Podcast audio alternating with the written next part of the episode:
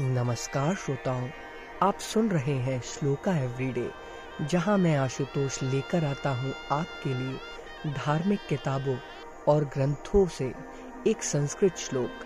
आज का श्लोक है रामायण से, जो आपको बताएगा कि एक मनुष्य के लिए सही कर्मों का पालन करना कितना आवश्यक होता है। आइए कंठस्थ करें आज का श्लोक।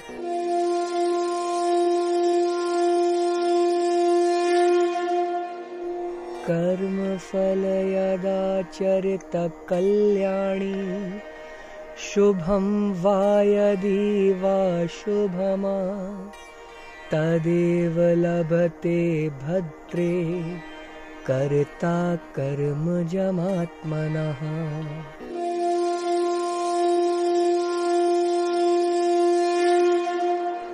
अर्थात मनुष्य जैसा भी अच्छा या बुरा कर्म करता है उसे वैसा ही फल मिलता है। कर्ता को अपने कर्म का फल अवश्य भोगना पड़ता है।